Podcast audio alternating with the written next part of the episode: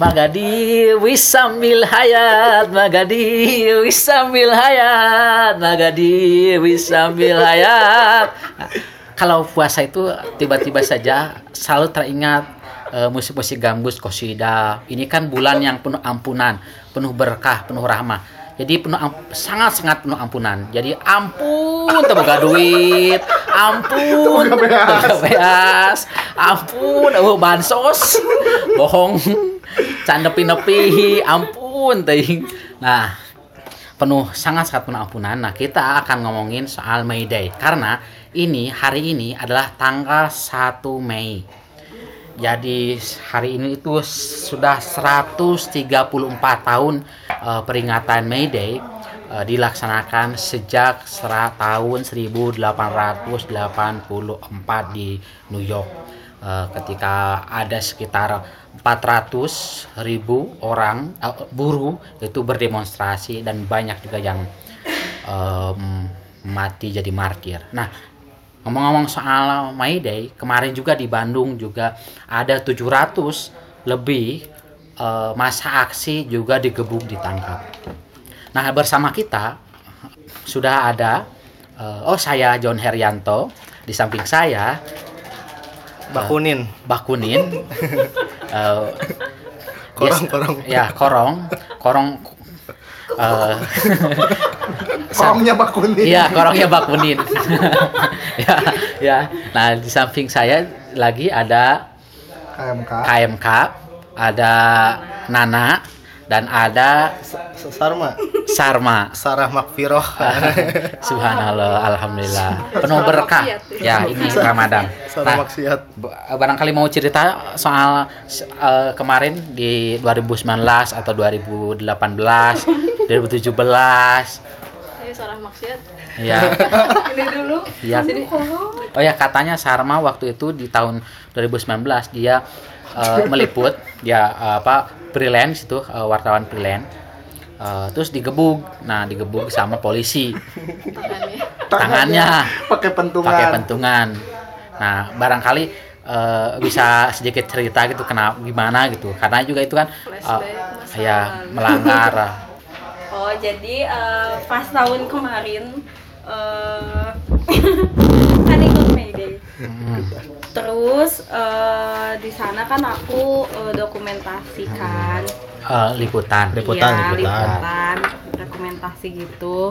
Terus eh, pas terjadinya chaos, eh, jadi pas teman-teman juga dipukulin gitu sama polisi, ada yang ditabrak sama motor, ada yang dipukul, terus gimana lagi ya, ditonjok gitu segala lah pokoknya Membabi dipukulin. buta ya aparat pada Iya, tahun terus kemarin. tuh. ditabrak pakai mobil dalmas ada gitu Disiram semprot. ya disemprot eh terus pas aku itu pas lagi memoto sih pas mau ngedokumentasiin yang pas polisi itu lagi mukulin teman-teman eh, ada beberapa polisi yang nyamperin aku dan ngerebut eh, Kamera. kamera kan jadi di sana tuh posisinya aku sama polisi itu lagi rebutan kamera gitu.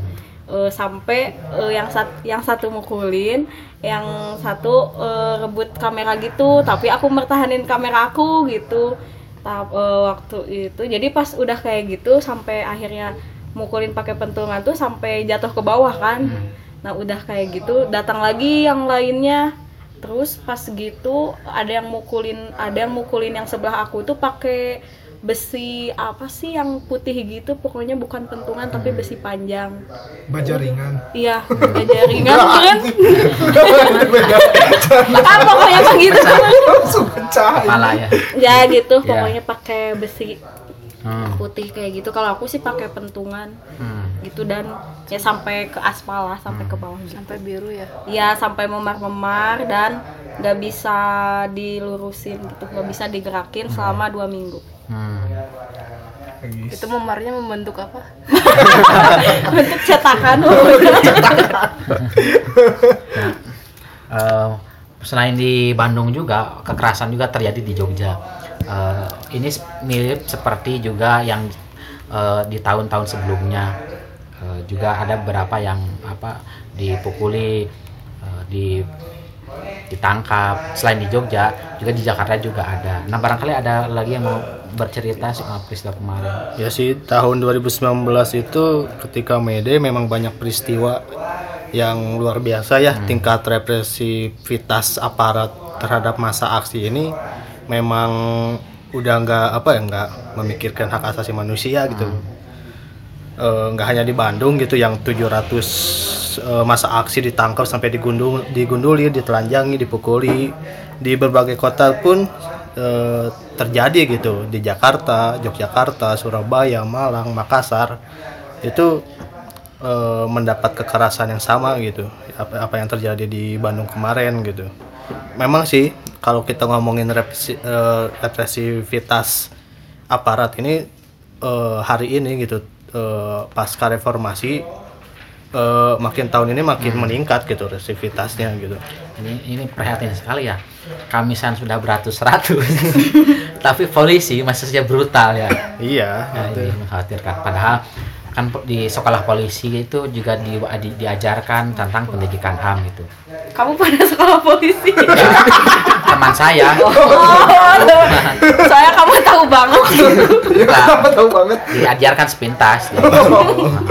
Oh, polisi juga diajarin ham Se- sepintas karena Sepintas. sepintas. Yang utama baris-baris.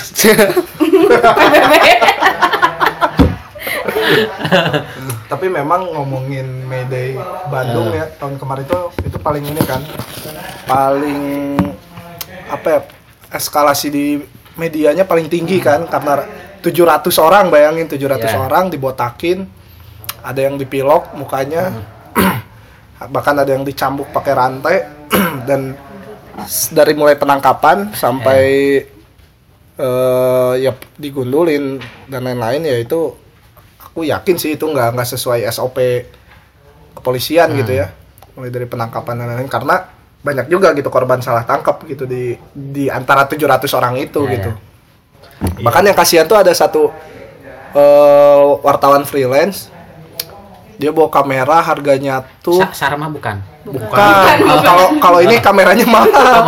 Sama murah. kameranya. Berapa ya? Belasan juta ya? Puluhan juta. Oh, puluhan juta. lensanya juga. Heeh, lensa panjang gitu kan. iya. Dirusak sama si polisi. Beracun. Eh, direbut apa di diambil apa dulu. direbut Direbut dulu, dulu. dirusak. Cabutlah si polisinya sampai si pemilik kamera ini eh lapor dia dia secara psikologis tuh terganggu gitu dia dia nggak mau keluar rumah berapa hari gitu bahkan berbulan-bulan kalau nggak salah tuh dia trauma mungkin karena mahal kali ya Ya, ya. Apalagi kalau nganyuk. beban Bukan. beban Ya sih, kalau balik lagi kita ngomongin resi- eh, represivitas eh, aparat itu nggak hanya masa aksi gitu tahun kemarin gitu. Banyak juga eh, wartawan-wartawan yang kena pukul juga, kena hajar juga gitu. Kan ini udah apa udah mencederai eh, ya nggak hanya demokrasi, nggak hanya HAM juga gitu. Nah, kan eh, banyak juga ya eh, stigma gitu bahwa kemarin pas May Day Bandung itu yang banyak aksi itu bukan buruh. Makanya eh, jadi kayak landasan buat mereka direpresi gitu. Iya. Ya seolah-olah ya padahal kan ya buruh kan tidak hanya yang bekerja di pabrik gitu, tidak hanya yang berserikat gitu. Orang yang eh, bekerja dengan mempunyai bos, lah itu kan namanya buruh gitu. ya yang yang pasti ada apa ya ada nilai lebih yang diambil dari orang tersebut gitu ya Ya. dia dia ketika dia digaji gitu dan diserap tenaganya gitu ya dia buruh tapi terlepas dari itu juga sebetulnya nggak membatasi karena kan hari buruh ini bukan apa ya bukan selebrasi semata gitu bukan euforia semata tapi eh, punya capaian punya tuntutan yang mana kondisinya dari dari awal kemunculannya sampai hari ini pun memang kondisi buruh belum eh, belum bisa dibilang baik gitu. Ya. Nah jadi selain buruh juga apa ya kayak pelajar, mahasiswa atau ya pengangguran sekalipun yang ingin bersolidaritas ya itu punya hak gitu untuk Ya. turun gitu. Ya khususnya pelajar gitu kan, karena orang tuanya juga bekerja kan. Gitu. Ya, memang kalau soal pelajar atau mahasiswa yang terlibat aksi May Day. Saya kira itu hal yang wajar. Apalagi pelajar yang mayoritasnya misalkan SMK, mereka kan calon-calon buruh. Kebanyakan yang SMA itu biasanya atau misalkan saudara saya eh, di, di di kampung eh, karena saya orang perantau di Bandung. eh, itu dia tamat SMA terus langsung kerja di Astra eh, di Cikarang. Cikarang banyak eh, apa pabrik-pabrik eh, mot- otomotif lah Cikarang, Bekasi. Kebanyakan karenanya itu anak-anak S- STM. Nah, jadi wajar kalau banyak anak STM di Jabodetabek, di Bandung itu turun karena mereka setelah tulus itu langsung jadi buruh. Iya. Nah, di selain itu juga ini kan eh, ketika menghadapi situasi COVID ini, padahal juga berdampak terhadap masa depan pendidikan mereka gitu. Karena ketika mereka yang calon buruh SMA dan mahasiswa, ketika berhadapan dengan situ- situasi COVID ini, eh, mereka diliburkan, terus SPP-nya ti- tidak apa, tidak tidak gratis, tetap bayar internet segala macam. Ditambah lagi banyak orang tuanya yang jadi buruh itu di PHK sepihak atau dirumahkan. Nah, eh, kebetulan di antara kita juga ada juga yang mahasiswa. Nah, cerita-cerita bagi mahasiswa nih, keluhan-keluhan atau apa sih eh, urgensinya May Day ini bagi mahasiswa? Karena eh, kita sebagai calon buruh eh, akan berhadapan dengan itu. Apalagi omnibus law itu sebentar lagi eh, sedang dibahas. Maksudnya itu kan mengancam juga gitu kan selain orang tua kita misal eh, juga yang kena PHK sepihak nah eh, gimana nih Kalau aku sih s- apa? Ya tadi Soal isu pendidikan di- di udah May udah Day. udah dipaparin kan sebetulnya eh di situasi Covid ini kan rata-rata buruh itu dirumahkan. Hmm. Sekalipun diliburkan itu juga nggak dibayar gaji full atau bahkan eh, THR pun kemungkinan nggak turun gitu.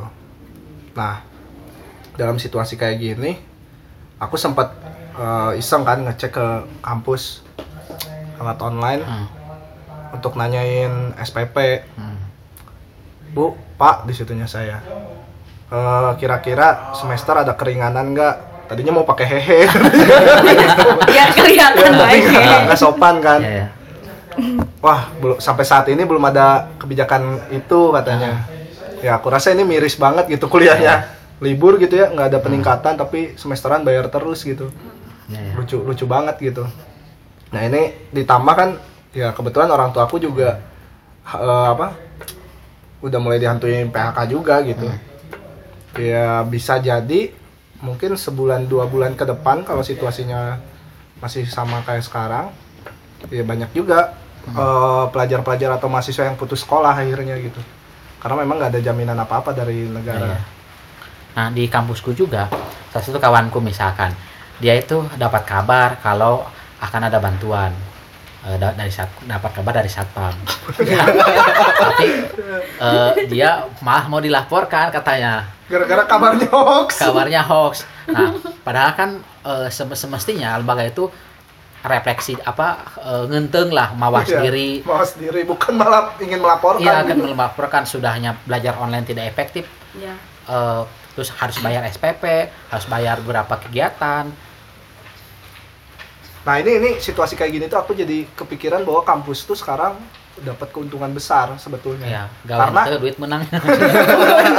karena operasional operasional kampus sehari-hari Oh, iya. itu putus Nol, kan nol iya, kan. nol. Sedangkan semester bayar full. Iya. Terus praktek sekarang udah nggak ada gitu Iya, ya. Lab lab dan lain-lain udah nggak ada gitu. Puluh keuntungan. lain.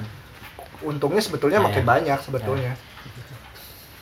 Ya, ya. Berarti eh, apalagi dengan adanya undang-undang yang tahun 2012 itu yang soal komersialisasi pendidikan. Ya. Ya makin makin ah, makin gak waras aja mungkin. usaha aja di usaha gitu. Tidak mencerdaskan anak bangsa. Nah, ini ini khawatir banget. Sejak kapan negara mencerdaskan anak bangsa gitu ketika pendidikan mahal gitu?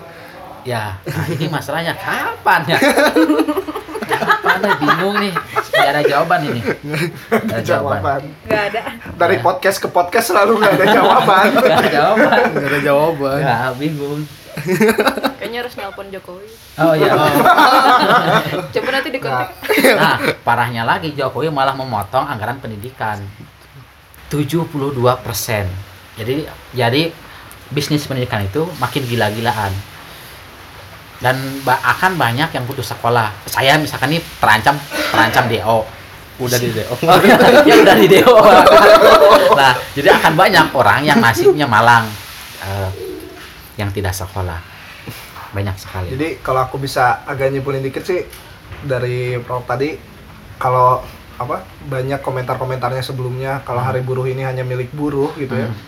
Ya hari buruh ini emang bis eh, milik siapa pun gitu yang merasakan dampaknya gitu karena Iya. dampak dari penindasan buruh itu memang Iya. besar gitu kan. Kerasa sampai anak-anak anak-anak buruh gitu. Ya memang. Nah eh, soal penindasan ini, nanti ini kan lagi hari buruh nih. Tapi meskipun hari buruh sedang berlangsung hari ini, tetapi pemerintah masih tetap ngotot akan ngebahas eh, Omnibus Law. omnibus law, walaupun hanya beberapa yang di diundur saja. Tapi beberapa pasal itu akan tetap berjalan. Nah ini kan mengancam itu, Eh, mengancam karena eh, ada banyak pasal-pasal bermasalah. Misalkan eh, salah satu pasalnya misalkan pasal 122 eh, lahan yang subur eh, itu diperbolehkan untuk jadi lahan industri. Nah, ini kan sedang krisis pangan. Kita sudah tahu ada berjuta-juta hektar eh, sawah, contoh di Kulon Progo jadi eh, jadi bandara. Di di terus di- jadi pabrik semen di Kalimantan, Sumatera jadi tambang.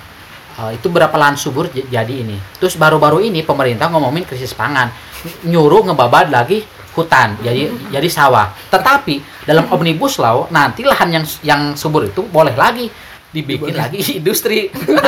jadi ini kan gimana gitu? Ah, Ini kayak pemerintah nyari kesempatan ini aja ya apa nebang-nebangin hutan Udah, gitu. ah. Buat Buat, jadi sawah. kok sawah, Ah. udah corona beres jadiin Pabrik lagi. Iya, pabrik lagi. ah, Mem mem babari nyalir nah. Ke hutan kene mana? Saya mengke Saya- jadi sawah mah di saeur Ya. kena. Nah, kan nanti di hutan itu kan banyak binatang. Nah, binatangnya itu kebun binatang. Nah, persoalannya sekarang kelaparan juga binatangnya. Oh, Iya. Iya. Rusa di kebun binatang Bandung tuh terancam di jadi makanan harimau. Iya, aku baca rusa di Iya, kalau nggak salah kebun binatang Bandung. hewan. Iya, ya, iya. ya karena kekurangan makanan Hmm. Ya. Karena ya ditutup kan ada pengunjung, ada pemasukan. Ya, binatang yang liar di kota juga kelaparan kayak kucing, Anjing, anjing, burung. burung, semut, semut ya. Ya, semua. itu juga pada Semua. kelaparan itu. Jangan kan binatang manusia pun banyak kelaparan gitu. banyak yang mati. Iya. Ya, jadi ini ini, satu pasal tuh ya, sudah merembetnya banyak hal gitu. Nah, di pasal yang lain juga mau eh, juga dia bermasalah. Misalkan eh, ini pasal 100 114. Ini sangat mengkhianati bangsa Indonesia. Eh, di pasal 114 itu dibe- dibebaskan untuk impor bahan-bahan eh, untuk industri. Nah, padahal kan kita itu ingin mandiri, negara mandiri. Ini cita-cita Bung Karno sejak pertama kali orang-orang para panding padar kita dulu lagi iseng-iseng bikin-bikin negara. Lagi Iseng-iseng. Iya, sejak sejak sejak cita-cita sejak belajar bikin negara. Iya. Semua semua para pendahulu kita gonta-ganti nama, RIS dan segala macam sampai RI eh, sampai NKRI NKRI cita-citanya tetap ingin jadi bangsa yang mandiri. Mandiri. Nah, tetapi di Omnibus Law ini diperbolehkan impor. Artinya kan kita itu cita-cita pertama itu nggak pernah tercapai gitu. Kapan? Kapan? Iya kan? malah malah kita masuknya ke era kemunduran lagi. Era kemudian gitu. lagi. Nah, ini di persis kayak Bung Karno lagi. Eh, perjuanganmu itu lebih sulit karena melawan anak cucuku. Nah, Puan dan Partai PDIP dan banyak orang-orang Anak cucu lagi. semua itu. Anak cucu semua, cucu Soekarno, Soeharto, Soekarno dan kerabat dekat. Kenapa? Jadi reformasi itu hanya pucuknya doang. Pucuk-pucuk kayak iklan teh pucuk. pucuk, pucuk, pucuk. Nah, itu pucuk doang. Demokrasi itu pucuknya doang. Bawahnya militer, eh, pasis, Hanya judul doang vital, ya. ya judul doang. Hanya judul doang, Judul tapi doang. di balik itu semua sama Ya. aja gitu. Nah, jadi mengerikan sekali. Malah eh, ini ya apa saat ini negara malah bakal makin otoriter Hmm, gitu. ya. Setelah kemarin ada kabar berita lagi bahwa tentara akan makin masuk lagi nih ke Ya. daerah-daerah sipil gitu. ya kan. bahaya yang mancing doang tuh ditembak mancing doang boleh di Papua kan mancing doang apalagi kalau ngomongin soal eh, hak misalkan kebebasan ekspresi Iya, kritik. Ma- ya kritis Sekarang kan banyak juga kan orang-orang yang kritik disadap, Ya, WhatsApp-nya disadap. ditangkap Ya, kan ditangkap, gitu. ya. banyak sekali nah di yang so- di kemarin juga di Maluku ada sekitar 30 eh, 36 aktivis eh, Republik Maluku Serikat ditangkap selain aktivis Papua Merdeka juga banyak ditangkap terus aktivis demokrasi ak- ak- ak- Kamisan juga tiga aksi tiga aktivis Kamisan juga ditangkap Eh, jadi banyak orang tangkap selain juga eh, aktivis agraria kayak masyarakat adat di Kalimantan suku Dayak juga ditangkap karena dia menanam di tanahnya Hmm. Di Pekanbaru Di pun Pekanbaru sama gitu. sama. apalagi setelah nanti disahkan jadi oh, makin kacau nah soal kekerasan juga menurut catatan kontras ada sekitar 5.000 kekerasan dilakukan oleh polisi sepanjang 2019 Astagfirullah. Jadi kalau nanti setelah usahakan tuh wah makin kacau karena di pasal 112 itu eh, apa neg- negara eh, soal undang-undang gangguan umum itu akan dihilangkan. Jadi kalau misalkan kamu terganggu nih oleh aktivitas pabrik, nggak apa-apa, kamu yang akan ditangkapnya. Bukan ganggu saya ditangkap. ya, karena undang-undangnya dihapus. terganggu oleh limbah dan ini udah nggak bisa protes Nggak bisa protes, yang protes ditangkap. Dan itu udah terjadi gitu di Sukoharjo sana Oh, kan. iya, Sukoharjo. Jauh Ketika- sebelum ada undang-undangnya pun sebetulnya udah banyak juga gitu Iya. praktek-praktek kriminalisasi eh, warga yang terdampak oleh pabrik. ya. Apalagi tadi kalau ngomongin militer masuk sipil sebelum ya jauh sebelum ini juga sebetulnya udah banyak Udah gitu. masuk, Pemogokan pabrik itu tentara rutin itu jaga pasti. Kamisan juga kadang tentara. aksi yang diem aja disamperin ya Iya, apalagi yang bener-bener kritik keras gitu terhadap Hmm. kebijakan pemerintah gitu. Ya, ya. Bakal hilang lagi. Iya.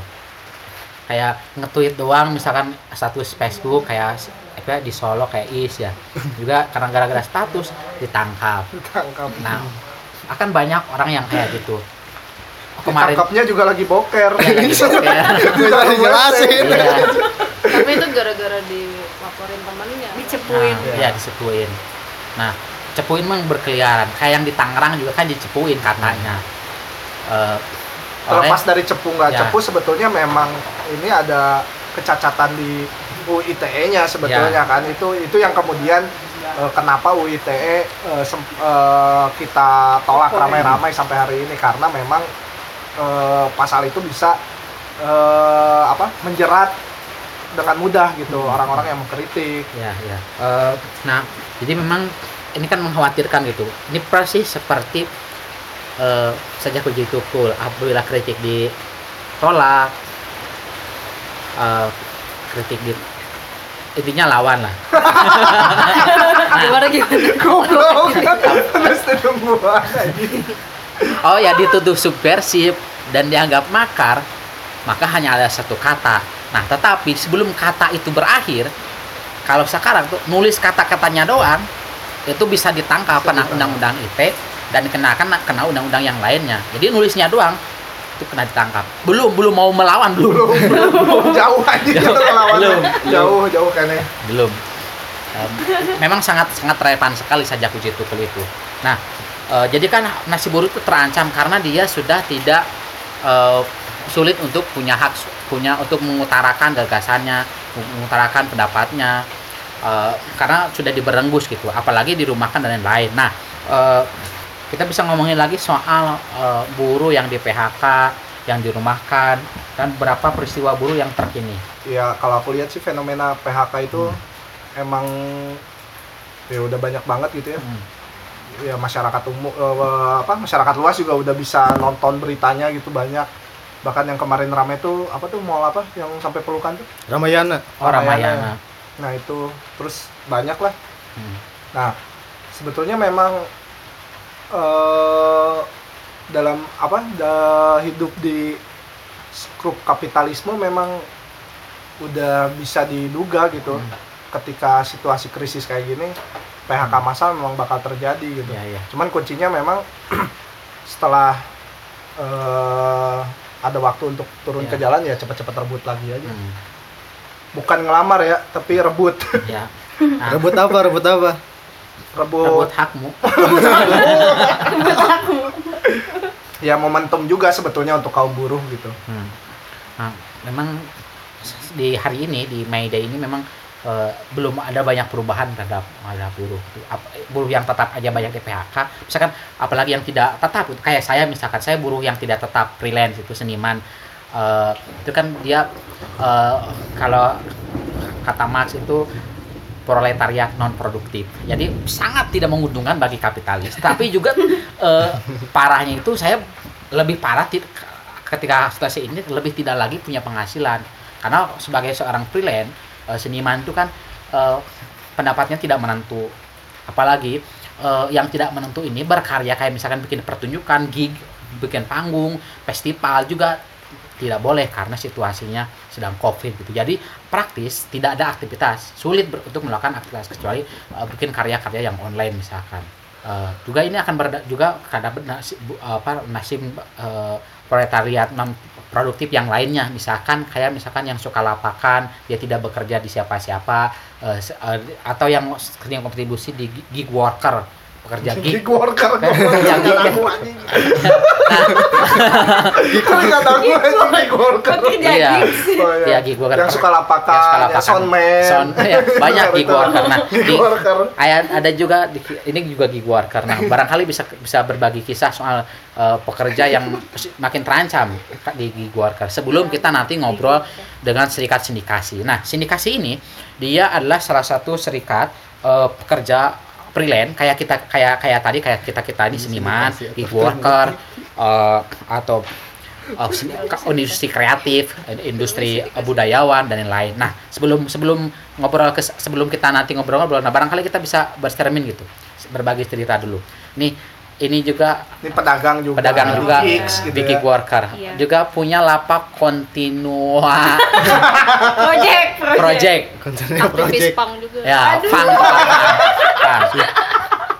Waktu IWD kemarin poster tuntutannya tuntutannya Ya. apa oh jangan jangan eh nggak apa-apa Nggak apa-apa. nggak apa-apa apa apa sih Apa Mospit mospit milik semua. Milik oh semua. iya kan banyak banget tuh jadi Ya. kemarin kasus-kasus Ya banyak. di skena eh, musik punk, Ah, banyak. hardcore gitu Ya, atau apa pun Trimurti. itu ya, Ya, ya.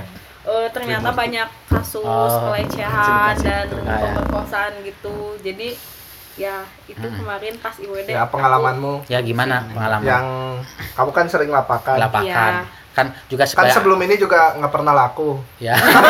Maka sekarang ditambah ada oh iya gigs. benar. ya gimana nih? Kan eh, ya mungkin lumayan lah ya kalau misalkan ada lap- lapakan gigs Ah, atau apa acara gitu ya. Ya, yang gigs-gigs gitulah yang eh, adalah beberapa barang yang laku gitu dan kita dapat eh, uang gitu dari Hmm. penjualan itu. Tapi kan sekarang eh, apa ya keadaannya kayak gini gitu dan itu juga berdampak langsung gitu sama Hmm. eh, lapakan aku dan temen terus lapakan-lapakan temen-temen juga gitu yang selalu apa ya setiap hari tuh berharap itu bisa jadi memenuhi Hmm. kebutuhannya gitu tapi ya keadaan sekarang kayak gini gitu Hmm. ditambah kalau misalkan nanti omnibus law nggak tahu Ya ya.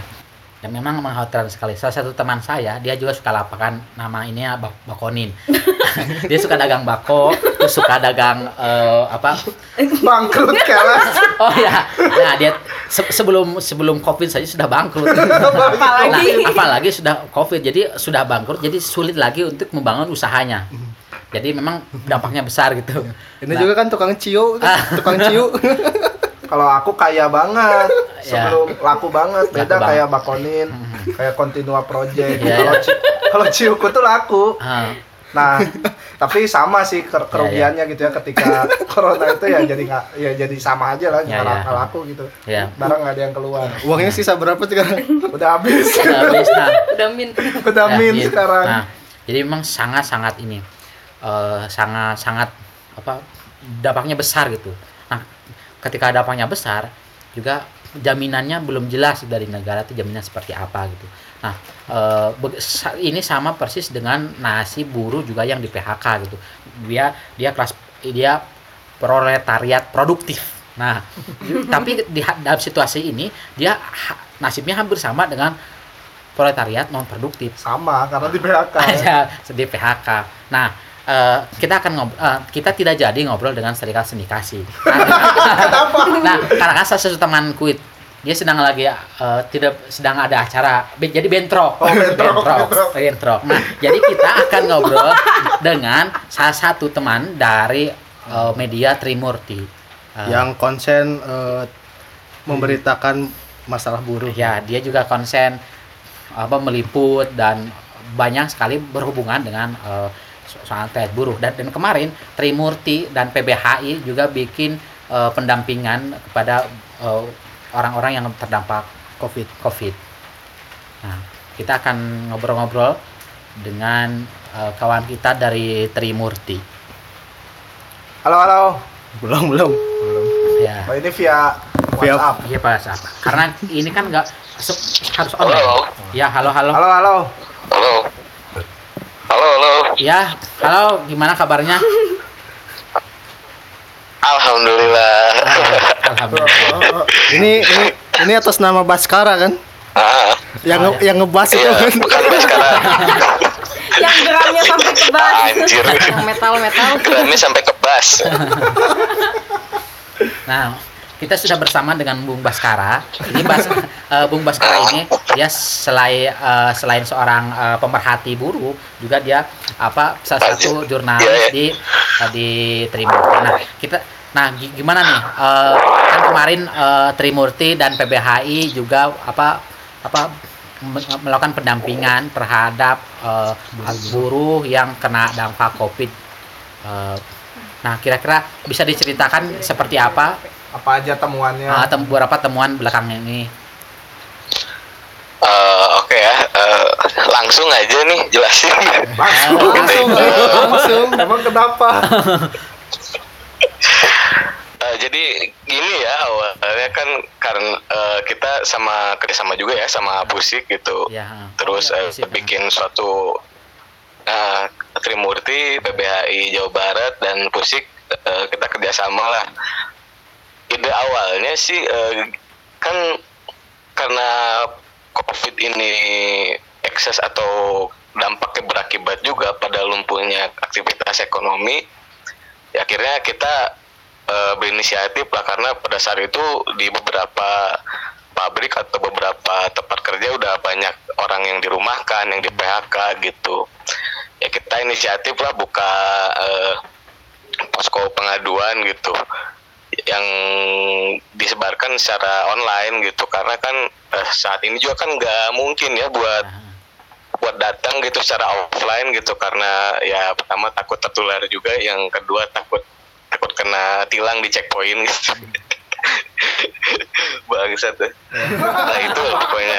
Ya. bangsa Ya, ya ya lanjut lanjut. Ya, Nah, eh, eh, temuannya yang yang kita dapetin sih kurang lebih kayak gini ya. eh, ya pastilah karena saat ini gitu beberapa pabrik khususnya yang di sektor manufaktur itu eh, ada yang masih mempekerjakan buruhnya, ada yang mereka udah ada beberapa varian pokoknya ada yang masih mempekerjakan ada yang mereka merumahkan buruhnya ada yang mereka membayar ada yang mereka eh,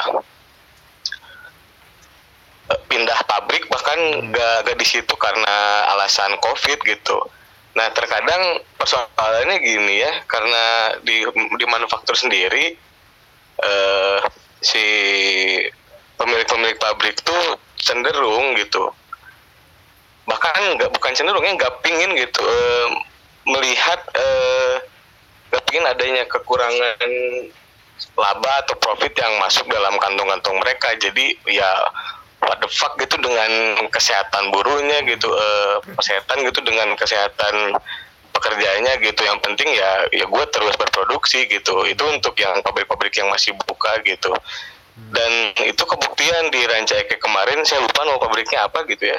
Ada ada empat atau sampai enam buruh gitu yang ter terinfeksi eh, COVID-19 gitu.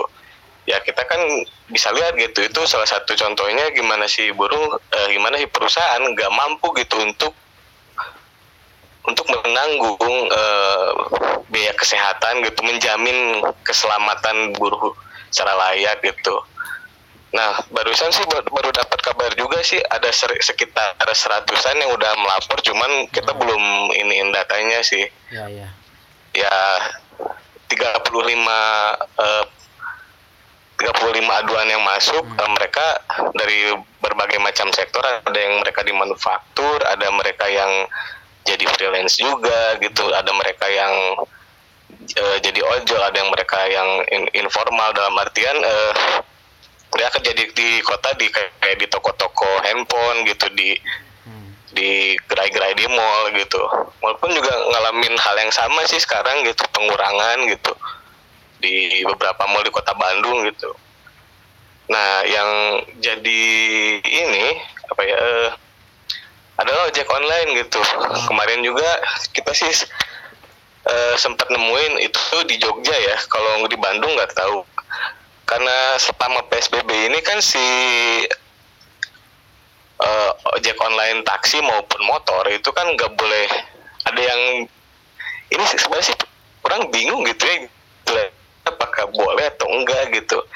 Jikapun enggak eh, si ojek online ini dikasih apa gitu eh, diberi ta- diberi tanggungan kah gitu. Karena kan kalau mereka nggak narik ya nggak dapat duit. Nah, sekarang kan di Bandung sendiri khususnya si ojek online nggak nggak boleh nggak boleh dapat nggak boleh eh, narik narik eh, penumpang begitu pun yang di Jogja. Yang di Jogja itu yang terparahnya sampai mereka di masih dikejar sama Depkol di jalanan daerah Jogja tuh gitu. Ya meskipun udah keluar eh, apa sih eh, stimulus eh, bantuan ekonomi yang dikeluarkan pemerintah ternyata nggak nggak cukup mampu membantu di di lapangannya gitu. Ya ya. bahkan alasan dari pihak leasingnya eh, kita nggak dapat informasi apa-apa dari pusat padahal kan Jokowi udah ngeluarin gitu waktu kemarin gitu Ya ya. soal yang ada realisasi eh, Ya. Halo. Halo. Nah, kita eh, terputus.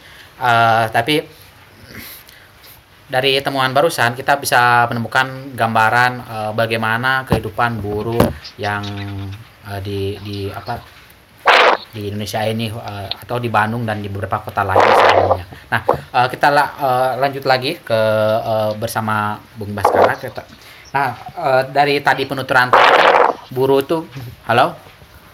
Baskara ya halo halo ada ada ya halo Eh, kan dari penuturan tadi eh, banyak banyak sekali eh, kasus-kasus atau beberapa temuan yang bermasalah. Eh, mulai ka- kayak mis eh, sedikit juga saya kayak saya ingin apa berbagi eh, pandangan tuh terkait cerita yang tadi. Saya juga sempat sempat naik eh, Gojek di Bandung. Nah eh, tapi sebelum eh bukan Gojek Gokar Gokar. Nah naik Gokar. Nah eh, waktu di di itu pernah ada pernah ada tapi secara acak. Online pansos secara acak dan itu limitnya limitnya tiga hari gitu. Jadi pas mau ditukarkan ternyata sudah empat hari tiba-tiba hilang gitu. Angus. Bentuk berbentuk apa? berbentuk kayak voucher gitu. Voucher bansos. Oh voucher. Voucher bansos eh, sekitar tiga ada yang tiga ribu ada yang seratus ribu tapi itu untuk driver. Untuk oh driver itu driver ah. Ah, itu secara acak. Nah, eh, terus kemarin di apa di di koran kayak misalkan Jokowi eh, bansos itu terlambat datang karena menunggu bungkus kemasan gambar bantuan presiden. Nah, ini kan artinya maksudnya banyak hal eh, yang tidak tidak tuntas. Nah, nah selain itu kan Bung Baskara juga sebagai eh, apa freelancer atau pekerja industri media nah, sebagai wartawan nih.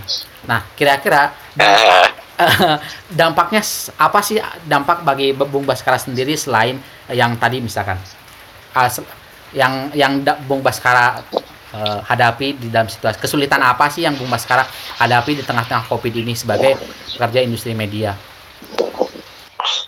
Nah, sebenarnya eh, yang paling kentara ya, Hmm. khusus di industri kreatif, khususnya freelance atau pekerja pekerja media kita bahas satu-satu dulu nih biar biar agak biar agak rinci gitu. Di eh, industri kreatif gitu yang rata-ratanya eh, pekerjaannya lebih fleksibel. Maksud fleksibel di sini itu adalah eh, hubungan kerjanya gitu. Yang kita biasanya kan base base project ada yang dia base nya tergantung si pemberi kerja gitu. Pokoknya hubungannya sangat fleksibel gitu. Bahkan eh, aturannya dan upahnya juga fleksibel gitu. Maksudnya fleksibel tuh nggak dibayar. Ya, kadang gitu ya kalau di Ya. sering Ya, nah Ah. karena covid ini ada ada ada dua permasalahan yang muncul di industri kreatif sendiri gitu.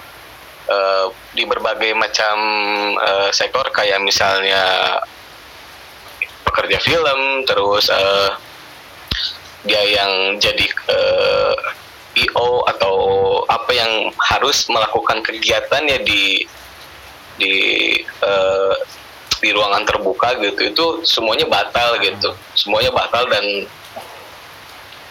dengan batal mau project-project itu alhasil yang terjadi adalah tidak ada pemasukan gitu.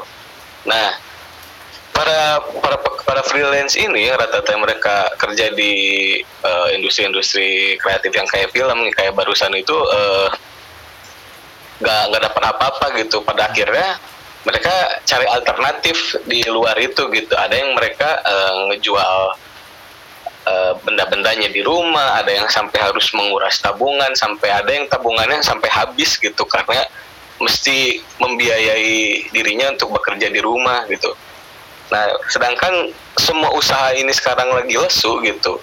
Sulit sangat sulit rasanya untuk dapetin kerjaan gitu di di kala kayak gini. Nah gitu sih sekarang tuh. Jadi banyak pembatalan proyek terus kan biasanya eh, nah ini yang jadi masalahnya lagi nih. Ya gimana? Di freelance gitu yang di mereka yang yang di yang kerja kreatif itu rata-rata nggak punya kontrak pertama dari dulu tuh gitu ya. Permasalahan yang sangat klasik gitu. Ya kontrak paling banter sama lisan. Lisan memang boleh kalau perdata cuma ya ya apalah arti sebuah janji gitu kalau misalnya. Ya ya ya, ya deal segini ya gitu. Ya lu kerjain ini gitu tapi rata-rata kan kliennya ngilang gitu. Terus nggak dibayar gitu. Mereka ngechat ngechat hari ini di WhatsApp gitu. Mereka baru balasnya mungkin bisa tahun depan gitu. Itu yang sering terjadi. Bahkan ada nah yang ini gitu yang jadi masalah itu. Hmm? Nah. gimana? Ya ya Eh, sangat sangat sekali ya. Eh, nah ya M- mungkin ini, terakhir nih. Eh, kan eh, ini situasi covid masih terus berlangsung dan tidak pasti dan barangkali juga masih ada banyak buruh yang di PHK di rumah nah gimana sih caranya kita apa ngeplay formulir yang disedia atau mengisi aduan yang disediakan oleh eh, Trimurti dan PBHI dan Persik eh, Pursik Mas- gimana gimana? Sorry sorry Ayo. diulang. Eh, Tartar, Ujanto mau pindah dulu. Nah, as- kan banyak masih banyak eh, COVID ini kan masih terus berlangsung. Eh, Apakah Trimurti, PBHI dan Pursik masih membuka aduan? Kalau misalkan masih oh iya seperti apa gitu, biar barangkali nanti pendengar bisa langsung ngeplay eh, tentang sesuatu yang dihadapinya. Oh oke, eh, Trimurti, Pusik sama PBI masih tetap akan membuka aduan ini gitu. Eh, bisa dilihat di Instagram kita gitu sama di Twitter kita udah eh, mengapproach informasi itu gitu sudah berapa minggu yang lalu gitu. Paling ntar di di reply aja ya ke kalian gitu oke. biar disebarluaskan gitu. Oke. Oke, oke. Berarti tidak Mm. uh, se- center call gitu, biar misalkan ada yang ditelepon atau apa, atau hanya memang aplikasi itu aja.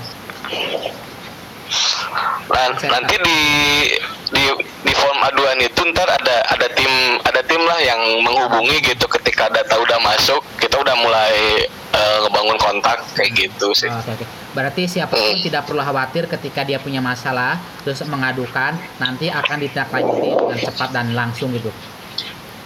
Ya, kira-kira gitu ya ya. Ya eh, kira-kira kayak gitulah ya, Ya. kita masih Oke. ya kita masih berusaha aja ya di di tengah apa ya di tengah semua kesulitan ini ya lakuin aja lah Oke, ya, ya. Eh, Eh, terima kasih banyak Bung Baskara sudah menemani kita eh, bercakap-cakap sepintas. Eh, s- sampai ketemu lagi dan eh, mohon pisan semangat. Eh, selamat berjuang. Oke. Happy May Day. Ya.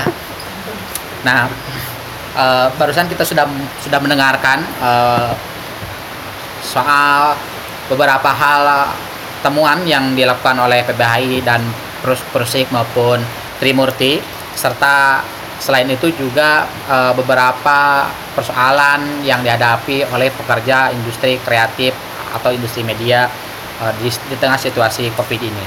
Nah, ini eh, jadi sangat kompleks sekali di tengah di, di hari ini, di hari May Day ini. Eh, banyak persoalan yang yang ber- berlapis-lapis numpuk ngagulundung gitu juga juga apa ya gulungan itu banyak.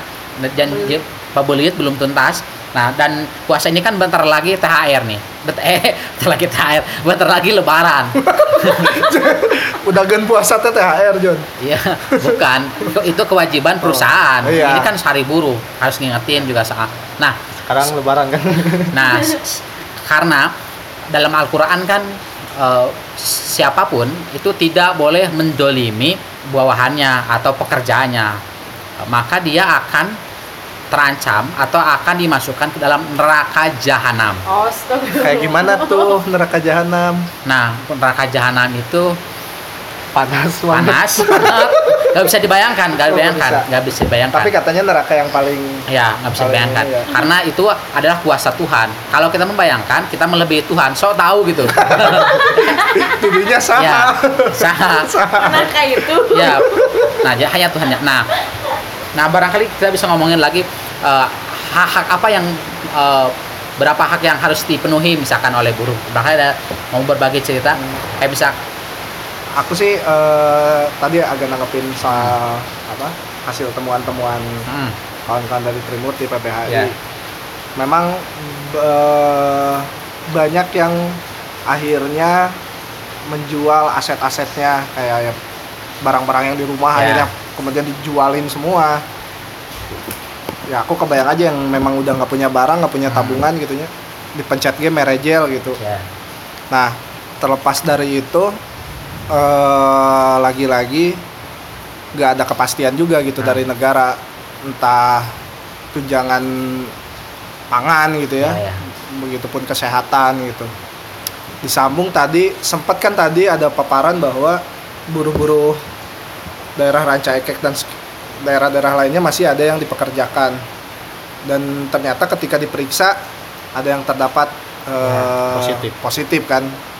Nah memang ya itu tadi watak dari pemodal ini kan nggak ingin rugi gimana pun situasinya ya pemasukan harus terus masuk gitu ya bahkan sekalipun dia mengorbankan keselamatan buruh nah situasi kayak gini memang idealnya harus ada sekalipun buruh itu dikerja dipekerjakan ya kalau menurutku memang idealnya harus ada eh, ya tunjangan kesehatan udah pasti. Ya.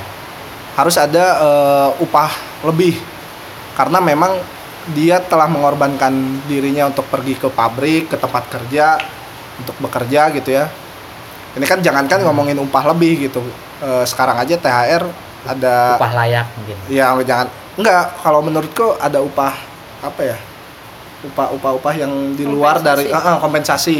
Ada kompensasi karena situasinya seperti ini dia masih harus bekerja gitu keluar rumah. Nah apalagi jangankan kompensasi gitu upah eh, upah pun banyak yang dipotong kan. Entah dia dapatnya cuma 50% atau 75% bahkan THR pun banyak yang terancam nggak dapat nggak turun Nah. jadi memang ngomongin eh, apa yang bisa dilakukan oleh perusahaan memang nggak bisa diharapkan juga karena jauh sebelum eh, wabah corona pun banyak hak-hak eh, normatif buruh yang nggak terpenuhi. Hak kesehatan aja dari ngomongin hak kesehatan dari kapan tahun gitu memang cacat juga gitu. Jadi nggak bisa berharap lebih. Yang kalau aku namahin, kalau dari ceritamu itu kan semestinya sebuah pabrik itu mesti diaudit atau barangkali ditutup saja sekalian di di May Day ini itu tutup semua pabrik eh, boykot dan semuanya. Nah, ini kan libur John iya, Terus buruh. Oh, setelah astaga. tanggal 2 nya itu mesti Oh, ditutup tutup. karena kenapa? Karena dari dari tadi cerita tadi misalkan temuan ada bahwa Hmm. beberapa perusahaan tidak menjalankan standar protokol kesehatan. Eh, itu kan sudah melanggar undang-undang. Kalau misalkan dia tidak bayar THR lagi, dia sudah melanggar lagi undang-undang pasal eh, undang-undang nomor 6 tahun 2016. Terus eh, tidak lagi eh, menjamin kesehatan di BPJS segala macam juga. Jadi banyak ya banyak undang-undang yang dilanggar. Eh, itu itu menandakan bahwa perusahaan-perusahaan tersebut tidak layak berdiri. Nah, Ya. semestinya semua perusahaan-perusahaan yang tidak melakukan protokol kesehatan, tidak menjamin buruhnya, tidak memberikan THR, sebaiknya pabriknya tutup dan berikan kepada pekerja. Jadi biarlah para buruh mengelola pabriknya. rebut alat produksi Ya, direbut. Serahkan alat produksinya kepada pekerja. Iya. Itu hal yang paling eh, tapi konkret. memang ngomongin soal apa kewajiban-kewajiban perusahaan gitu ya balik lagi gitu sebelum corona pun eh, kewajiban-kewajiban perusahaan banyak yang nggak jalan dan ya, yang mengawasinya pun memang eh, nggak tegas gitu. Ya Nggak- memang. nggak bisa nggak bisa tegas gitunya. Tegas terhadap artinya rakyat. artinya artinya situ eh, sebetulnya situasi yang dialami buruh hari ini itu udah berlangsung selama puluhan selama puluhan tahun gitu Bukan puluhan gitu. tahun, tapi sudah seratusan tahun. ratusan tahun gitu Ya. dari dulu gitu kan Ini Mayday aja sudah 134 tahun. tahun. Nah, kalau ngomongin pabrik itu sejak revolusi industri. Jadi sejak tahun sejak sejak kemunculannya Iya, iya, iya. sejak kemunculannya Jadi tidak pernah terjamin. Iya, jadi corona ini cuman memperuncing aja sih, memperuncing situasinya gitu ya. Ya, tambah Semakin- parah. Tambah tambah parah parah. aja. ya. Nah, tam- Tapi memang itu tadi aku sepakat gitu soal eh, ini sebetulnya momentum eh, untuk pabrik-pabrik yang memang berkaca diri lah. Heeh. Nah, ya udah serahin aja gitu Ya, pabriknya. Keburu kalau nggak mau diserahin ya wayahnya direbut gitu. ya. Iya. Iya. karena karena Nah, sudah jolim, karena sudah jolim. Tuhan Jolim. itu. Di bulan puasa ini tidak boleh. Di bulan lainnya juga tidak boleh kan? lainnya tidak boleh. boleh. Tidak boleh. Setiap hari boleh. Setiap hari bagi yang bertuhan. Nah, kalau nggak bertuhan kan berarti tidak layak tinggal di Indonesia. Karena negara kita Pancasila katanya, Katanya. berketuhanan, ya, Kan berketuhanan, berketuhanan. Nah, kalau yang nggak mengakui negara juga Wah, apalagi itu. Itu udah paling keras. ya, dan paling yang mengaku negara West Papua aja ditangkap, Ngomong iya tengah kukeun. ngaku negara mana-mana. Tuh. Kan itu ditutup, kan Iya. ditutup atau. yang neg- ngaku negara Maluku sama ditangkap.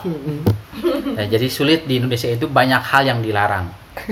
Jadi berpikir saja barangkali nanti dibatasi karena eh, be- kebebasan ekspresi sudah jelas apa sudah terancam gitu maksudnya. Banyak kita banyak lah kalau main kasus banyak sekali. Nah, jadi May Day ini eh, malah numpuk numpuk persoalan, banyak persoalan dan belum eh, terselesaikan. Nasib kita itu terkatung-katung nasib semua orang eh, di tengah krisis pangan ke- keterancaman. Ini kayak kayak dulu eh, wabah kayak perang zaman era-era nuklir eh, di tahun di zaman perang dunia 2 atau zaman flu flu flu di Spanyol di mana di mana kehidupan itu terancam itu. Ini kalau ngomongin covid ini adalah soal kemanusiaan dan versus pemodal atau versus kapitalis. Nah jadi kira-kira sampai begitu eh, dicukupkan. Kita sudah menemani ngobrol bersama hampir satu jam. Sekarang sudah eh, 55 menit. Jadi saya kira mungkin cukup. Cukup. S- selamat merayakan. Ah, merayakan apa? ya merayakan bahwa hari ini kita akan berjuang ini May Day harinya orang para pekerja mulai bergerak bukan ulang tahun bukan Bukan, bukan. bukan Ulang tahun terus bikin door prize ya bukan eh, ini ini kan seperti yang yang lalu hilang, yang baru muncul, yang muncul dari cahaya. ya kan? Apaan itu? Dari Iya, cahaya. yang lalu terbakar. Banyak di di media ini banyak martir-martir yang mati sejak di sejak 1884 tuh banyak martir-martir para pekerja yang mati, kaum-kaum anarkis, eh, para pejuang in- insurreksionis dan banyak lagi mereka eh, yang mati di, di di tanggal 1 Mei. Nah, eh, kita akan melanjutkan perjuangan mereka di esok hari dan kita akan merebut mungkin merebut alat produksi dan berjuang.